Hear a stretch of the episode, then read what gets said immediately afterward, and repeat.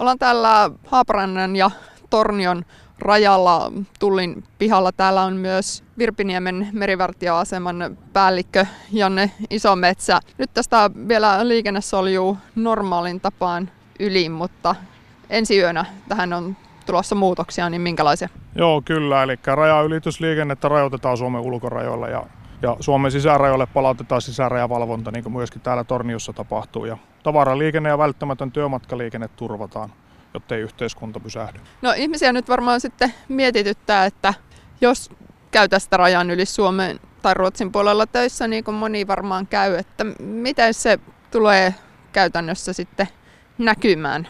Tarvitaanko lisää aikaa esimerkiksi työmatkalle? No kyllä se on mahdollista. Että nythän me tarkastetaan pistokoe luontoisesti tätä liikennettä, mikä tästä Tornion rajaylitys pisteen kautta menee. Ja kyllä se on mahdollista, että ne tarkastukset jonkun verran aiheuttaa mahdollisesti pieniä viivästyksiä siihen, että hyvä on ottaa ainakin huomioon. Niin tässä Tornionkin seudulla on useampi rajanylityspaikka, niin montako rajanylityspaikkaa tähän länsirajalle sitten ensi jälkeen jää? No siis rajaylityspaikkoja länsirajalla on niin Kare, Suvanto, Kolari, Muonio, Pello, Tornio ja Ylitornio, joka pidetään auki niin kuin aikaisemmin sanoin. Tuossa myöskin tässä itse Tornion kaupungin alueella, niin tässäkin on useampi rajaylityspaikka. Mutta tarkoitus on se, että Krannikatu ja sitten Näränperä tavallaan väylät suljetaan ensi yön aikana.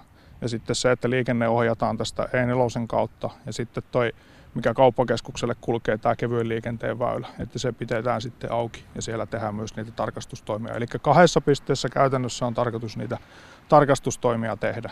No nyt sitten ihmisiä mietityttää, että minkälaisia asiakirjoja tuon rajan ylitykseen tarvitaan. Tuolla on ainakin tuolla Norjan puolelta viestiä, että siellä pitää olla sekä passi että semmoinen todistusasiakirja.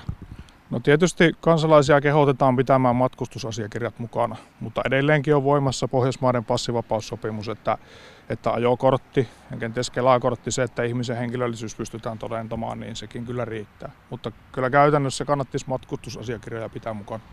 Eli passi tai joku virallinen henkilö. Matkustamiseen oikeuttava henkilökortti.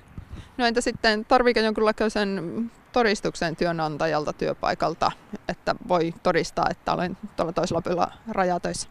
No kyllä se minun mielestä olisi erittäin hyvä, että olisi tämmöinen, että se jouhevoittaa sitä itse tarkastustoimintaa sit siinä rajatarkastustilanteessa, että pystyy todentamaan se, että, että meillä on tarkoitus kuitenkin niin kuin vähentää sitä semmoista niin, kuin niin sanotusti turhaa liikennettä tässä. Ja sitten se ainoastaan se välttämätön liikenne sallitaan. Niin tästä syystä niin, että se liikenne sujuu jouhevasti, niin olisi varmaan hyvä, että pystyy todentamaan sen suoraan. Onko siihen olemassa joku valmis asiakirja, jonka työnantaja täyttää vai onko jokaisella firmalla omaansa, miten se menee? No en osaa sanoa tässä vaiheessa, että tietysti tämä on meillekin vähän uusi tilanne siinä mielessä, mutta että, että varmaankin jollakin tavalla se pitää pystyä todentamaan. No jos se on nyt sitten pistokoe luontoista tämä tarkastus, niin miten luulette, että sitä tullaan noudattamaan ja jos ei tulla, niin onko luvassa tiukenta, tiukempia toimia?